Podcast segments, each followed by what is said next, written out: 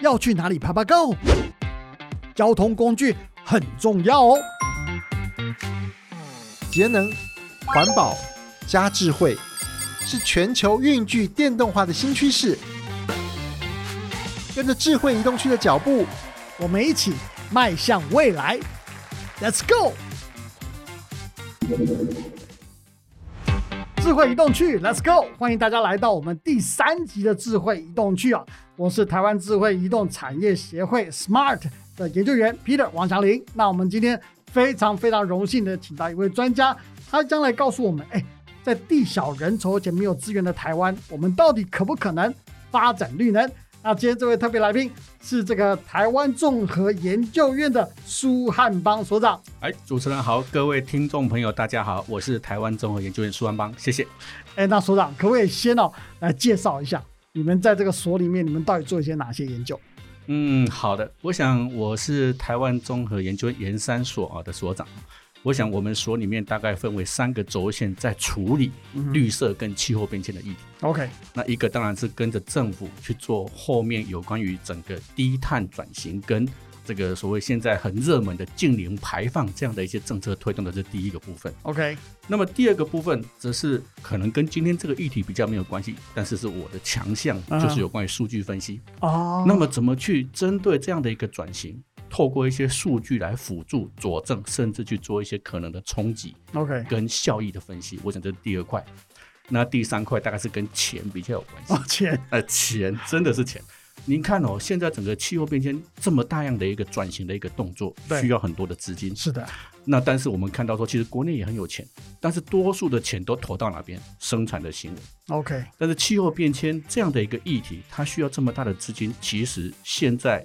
国际也在思考这样的一个转型的过程，资金怎么去做板块的模拟？嗯，我想这个对于我们国内绿色金融也会是一个机会啊。这是我们院里面大概三所这边三个主要重要的研究的主轴工作。OK，所以果然我们今天请到您，果然要谈到这个东西哦，我想是非常专业的，所以我们特地请到您来谈这个东西。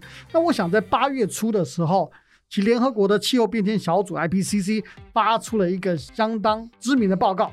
那看到以后，大家其实吓一跳。它主要的细节是说，原来在巴黎会议上面，希望能在二零五零年的时候，能够把所谓气温升温的这个速度哈，维持在一点五度以内。但是根据这个最新报告里面，他发现大约在十年以内啊，以现在二零二一年，大概是二零三多年的时候，可能全世界的气温的增加就会超过了一点五度，所以等于是超过了当初巴黎协定的这个升温限制。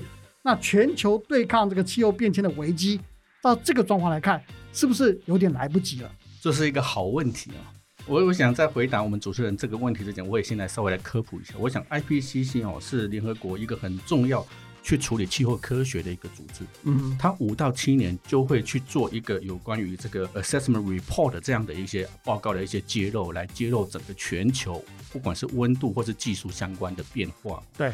那特别如主持人刚提的，今年八月间他完成了第一份 AR 六的第一份报告，嗯，那但是呢，他也预计在明年的九月哦，那也要完成陆续的三份的完整的报告跟三份的这个 special report。是，那我们从他第一份的报告确实看到一个很大的冲击，以巴黎协定希望在世纪末能够尽量的维持温升控制在一点五度 C，嗯，其实他直接就打脸了，打脸没有错，没有错，就打脸了嘛。他就说，哎，他用了任何一种。科学的情境来做，二零四零年都几乎要超过一点五度 C 了。对，所以呢，在这样面临这样的一个问题之下，你应该各个国家的层级应该有一些警讯去做一些调整的作为。嗯哼。不过在他的报告里面，他也提出了几个重要的讯息，包括说，哎，那现在整个气候行动主要的障碍是什么？你离知道了这些障碍，你就可以有一些策略来去做应用。嗯嗯。所以，他整个他提出的这个气候的这个现在气候行动的主要障碍分为，我把它归纳成三个了。当然不见得对，大家也可以看看它完整的报告。嗯第一个就是所谓的全球的一个整合跟合作的一个行为。您看哦，现在欧盟，包括说欧盟，它是一个气候先驱，但是呢，您他也看到说其他几个国家其实有些做了很多，但是有些其实这个步调是相对缓慢。对，大家的这个步伐是不一样的。有些人定了。有些人却只是口头上说我要怎么做，但事实上并没有定出来。对的，对的。所以他透过一个所谓的气候贸易的一个管制，就是现在也很热门的一个所谓的 CBAM 贸易的这个碳关税这样的一个议题，来约束所有进口到我这边来的，你就要受我的约束。OK，所以它是透过经济的行为来加速国际整个气候行动的运转，这是第一个。嗯哼，那第二个障碍，我觉得是各个国家的气候治理，嗯哼，就是刚刚主持人特别已经点到我想要讲的话，每个国家的进展步调不同，不一样。有些很缓步化，那有些很积极。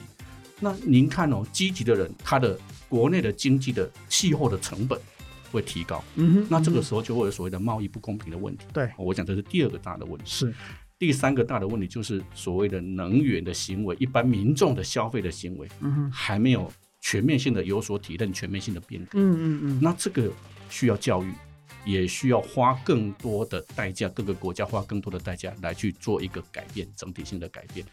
这是他提出的啊三个我自己理解的三个困境。嗯嗯，面对这三个困境哦，我想因为 IPCC 提到这样的一个困境，他也认为说，那我们国家各个国家应该有一个充分的体认。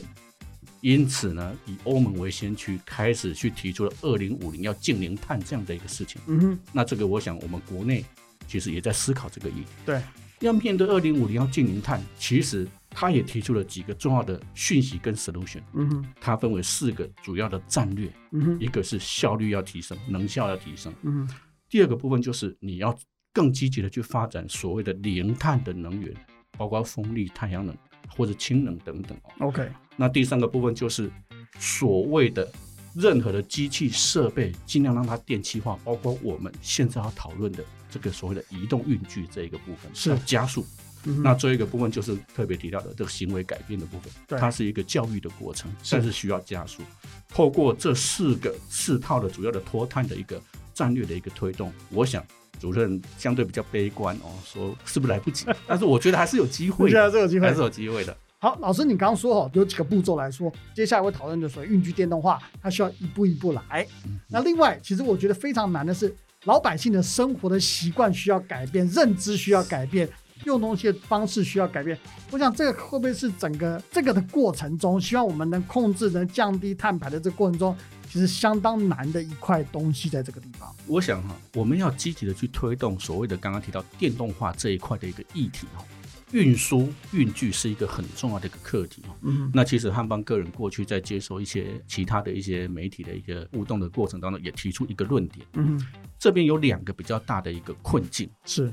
一个就是基础建设不够。OK，我想以欧盟这个 Green Deal，它在整个推动它的绿色新政的改革过程当中，永续运输是很重要的一环。对对对，那永续运输里面，它特别针对基础建设这边有一个很重要、很重要的一个具体去落实的一个动作。嗯哼，那今天呢，如果我们国家没有这样的一个基础建设，你让民众怎么去做行为的改变？嗯哼，我买了电动车，那没地方充电，是，而且我不知道哪边去维修。对，我想这是第一个比较重大的国内，我觉得应该要去做改革的一个优先的一个动作的第一个。是的，那第二个，我是觉得说，以现在的研发的步调跟步骤，成本相对高，嗯民众想的是方便跟钱的问题。对，那我今天要改变我这个行为，我不能增加我生活负担。嗯哼，所以我个人的觉得是说，这个政府在特别是坦白说，我之前也一直有这样的一个论述哦，嗯就是说，您看现在对于七期的这个空屋的这个车辆的补助、哦，对对对，我不能说不对，但是呢，以空屋这个标的，把气候温室气体排放这边相对弱化，对。而去补助了这个对。低期的燃料车，我觉得这边应该是值得去检讨的。你觉得重点方面，其实这个可以有些思量啦，是因为毕竟不管是七期哈，或未来如果有真的有八期或怎么样的话，这种还是所谓的燃油机车，它还是有碳排的，是跟所谓的电动机车或电动工具来说，它还是有一段差距。是而，且根据我们的数据来说，其实它的比例其实还蛮高的哈，嗯哼，所以的确这个地方可能要注意。那你讲到台湾，我们把这个问题拉回台湾 focus 一点啊。那我想蔡英文总统在之前也提到，说台湾在二零五零年呢要跟上世界的脚步，要达成所谓的近零排放的这个目标，他有做这样的宣誓。那我想这个台中院是政府相当重要的一个智库这边，那你们在做这方面的规划研究的时候，有没有怎么样的一个想法，认为怎么样才做得到这样的一个宣誓的目标？啊，是，我想我们也知道说这个蔡总统啊，在四月二十二这个世界地球日的时候，也对外啊做这样的一个宣誓愿景的一个宣誓哦。我想以台湾这个能资源相对缺乏的一个岛国，要去做这样的一个改变，困难度相对比其他国家还来得高，特别是我们的资源其实没有那么样的一个丰沛哦。不过这是一个没有办法不去正视的一个问题，这现实就是这样嘛，是这没办法。是的，那因此呢，就我们配合这个整个国家在做这一个议题的一个推动的过程中，我们也知道说，其实现在从总统到行政院这个系统也组成了一个。近邻推动的专案小组来去做后续的一个推动，那这样的一个小组，其实我觉得就有点类似我们看到这个欧盟它的一个绿色新政的一个做法。欧盟从整个制度面、整个策略面、行动面跟钱的部分去做一个整合。去做后面的二零三零跟二零五零的零碳的一个推动，我们国内也是仿照这样的一个思维，有了这样的一个组织。那这个组织哦，现在我想分为四个主要的工作的一个轴线哦。陈如刚刚我们看到 IPCC 推动的这四个轴线，我们国内也是参考这四个轴线，哦，也有这样的东西。那这个当然就会由各个部会一起来后面去做长期的。战略路径的路径图的一个规划，不过这一块因为现在还是一个进行式，那我想政府是在努力的，我们也希望说未来在政府有一定的成果之后，可以有一定的这个资讯可以揭露给全民来做参考。好，我想这个说长您讲到路径的东西啊，我们来谈一下，就是说，其实在今年呢，在国际能源署也就是 IEA 的一个报告，也就是五月多发表了一个报告，它发布了一个全球的第一份。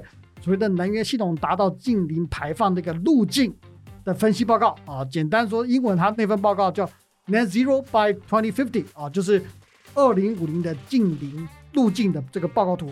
那前面里面讲的非常非常多，包括说，哎，二零二五年啊要禁售化石的燃料锅炉啊这种东西。那它也分作四个类别，包括建筑、交通、工业、电力的四大块。那在交通这个方面，其实他讲的非常的明确，就是所谓的运具电动化的部分。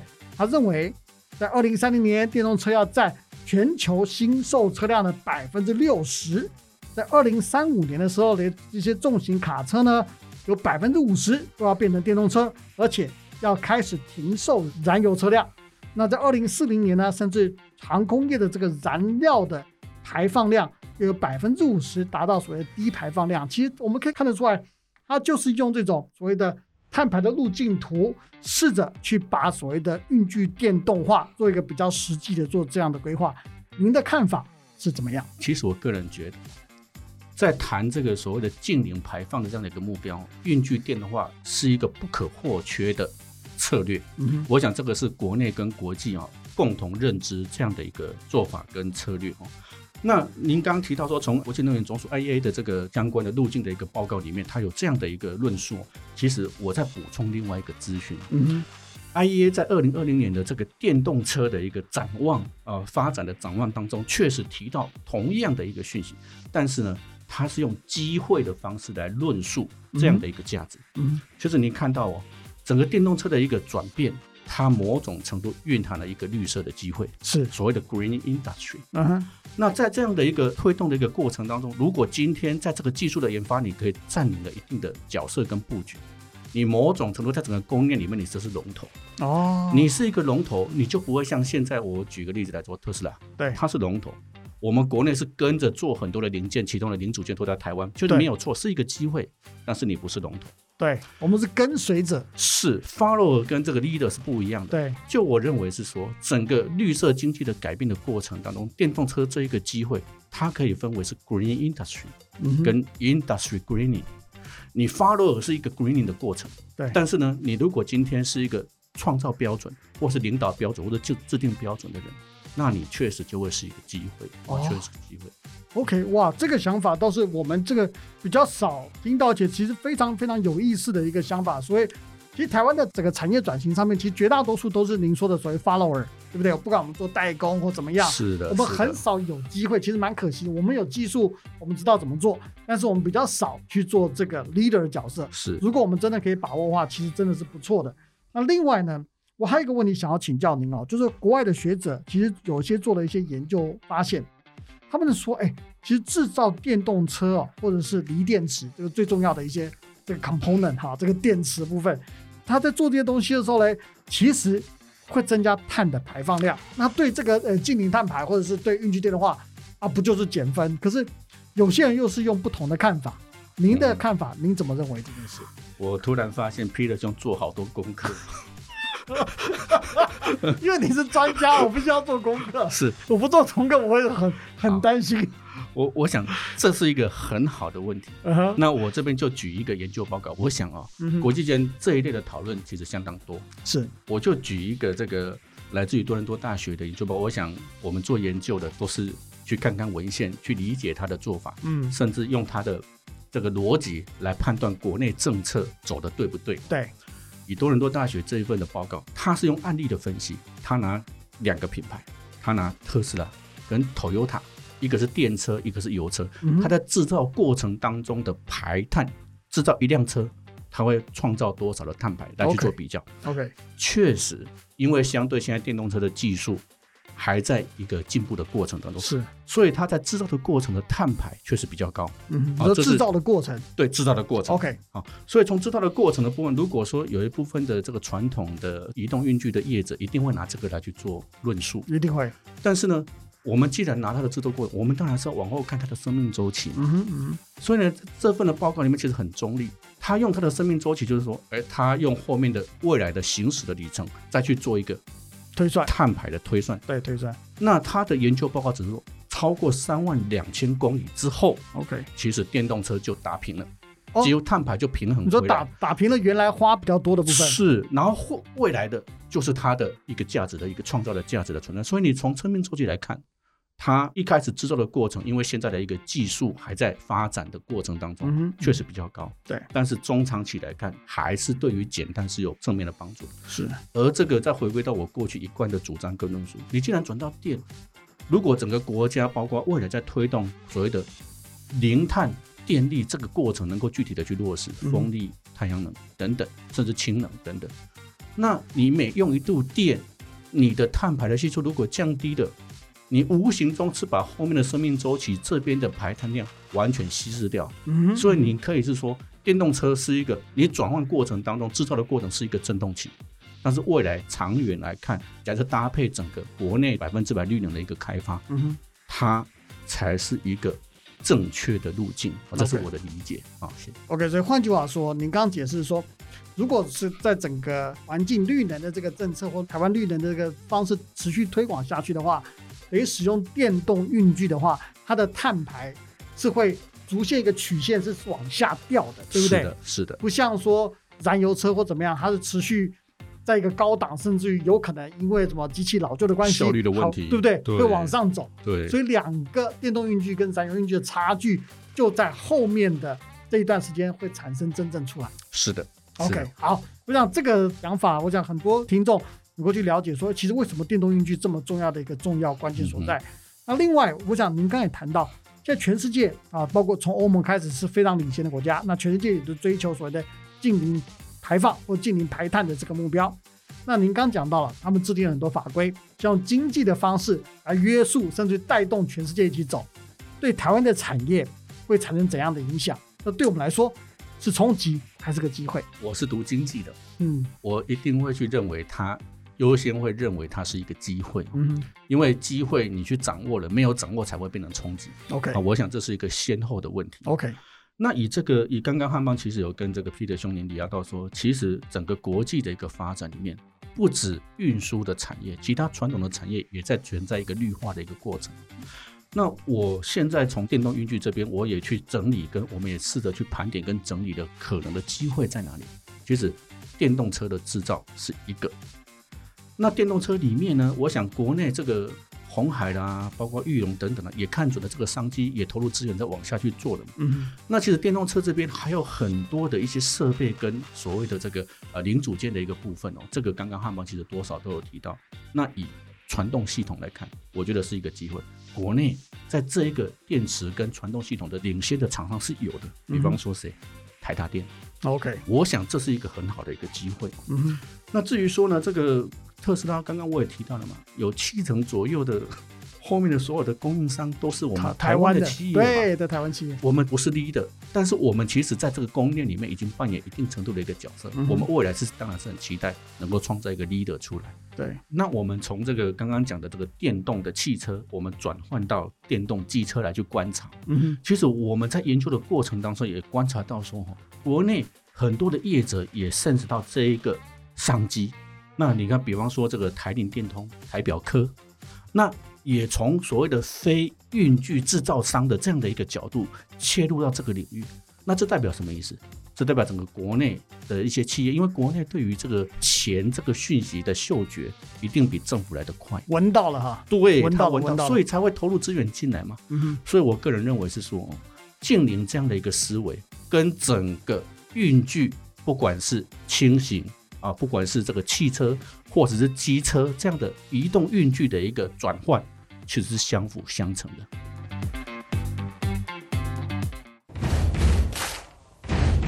OK，我们现在来到直球对决的单元啊。那我想在之前讲了很多运具电动化的东西，那我们把这个 focus 稍微拉回这个是绿色能源这一块，好不好？所长，我们接受我们的挑战嘛？没问题。好，来第一个哈，您曾经谈到说台湾应该要加速研发百分之百的这个绿能，但是有人就说喽，地小人稠又没有资源的台湾是有可能发展绿能吗？我想这个汉邦用两点来补充做一个说明跟分享。我想从永续发展的角度，你有它的必要性。嗯，因为国家要讨论国家安全，要能源自主这第一个，你国家也要讨论民众的永续发展。在这样的一个大前提之下，你不发展绿能，我们国内包括现在超过九十都是化石能源，都来自于进口。那最后我们没有办法能源自主，其实延伸的问题会更多。我想这是第一个。嗯，那第二个，我想就从经济的角度来去讲这个事情。你现在面对到国际这么大的一个绿色的一个经济的一个变革，比方说呢，包括所有企业已经有多数的企业都提倡所谓的 R E 一百，嗯，甚至要求在它的供应链的厂商都要一定程度的绿电比例，嗯哼，你没有这样的一个行为，你就不要来供应我的零件，嗯，你面临一个生存的问题嘛，你产业不 industry greening，不自己绿化，你未来连单都接不到，嗯，所以。如果说我们刚刚提到说，以国家这个永续发展的成体，跟企业生存跟存活这样的一个问题，你一定要做，而且尽量要做到极大化，甚至我过去认为说，其实百分之百这个愿景应该还是要能够去达成。OK，所以换句话说，这个不光只是大家讲的什么环境保护啊，其实这是我们未来经济发展，甚至国家的一个重要的关键所在，甚至说十五年、十年，可能马上就要面临这样的冲击了。是的。好，那我们第二球啊，再投出第二个直球给您啊。好，政府到底需不需要继续补助所谓的运具电动化？这个好问题，我不用我的话来讲，我直接以我去观察欧盟的 Fit for Fifty Five，它针对。二零五年零碳之后，提出了一个二零三零中程的目标的一个具体作为。OK，反正答案就是要，答案就是要。他提出了三个事情，第一个就是包含了所谓的对于这个移动运具、对于运具电动化的补助。第一个，第二个是透过价格机制来去做行为的改变。第三个就是能效跟基础建设。能效基础呢，我们刚讨论非常多，要民众要便利嘛。但是呢，要加速行为的改造，钱跟成本这一块。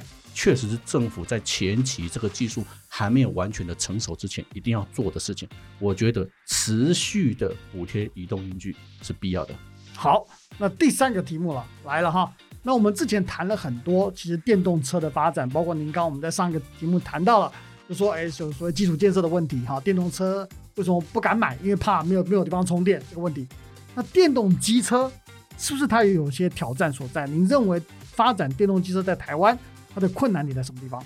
电动机车哦，我们国内在做这样的一个运具的一个操作的过程当中，其实都一直忽略这一块哦。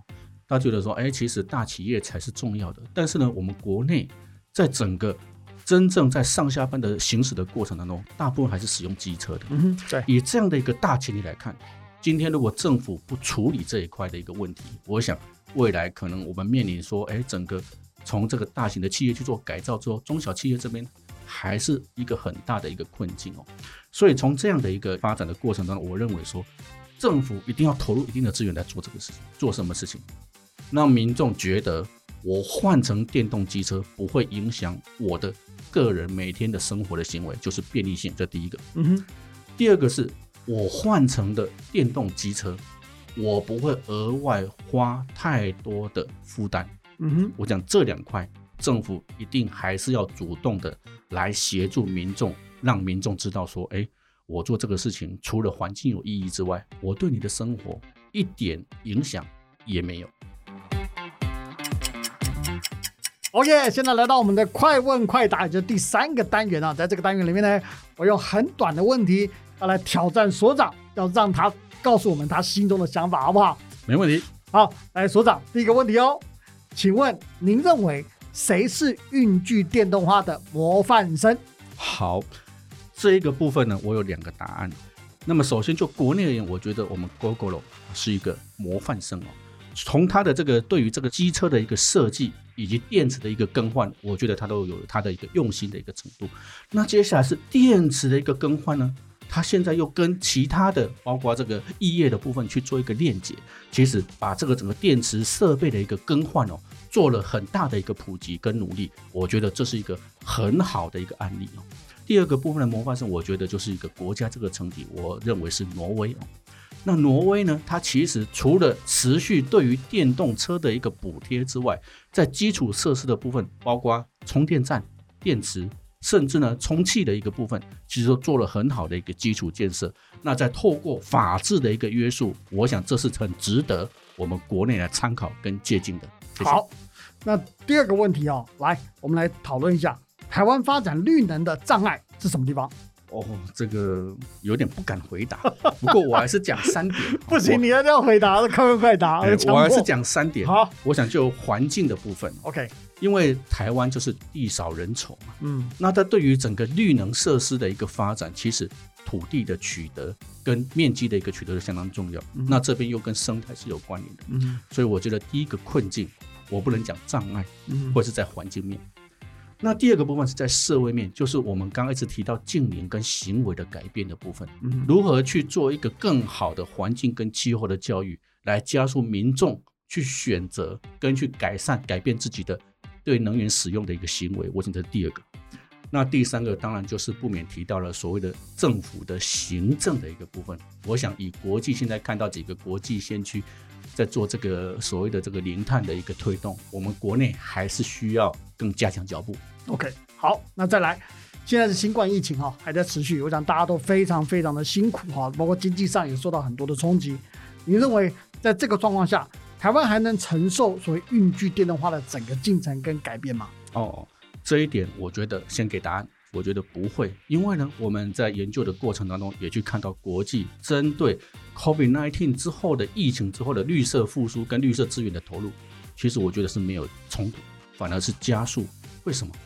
因为呢，整个在推动的过程当中，你从防疫纾困到振兴，在振兴的这一块，往往是整个企业或者国家去做整个绿能产业、绿能经济的一个改变的一个重要的一环，它是相辅相成的。电动车应该在这个部分更加强力道才对。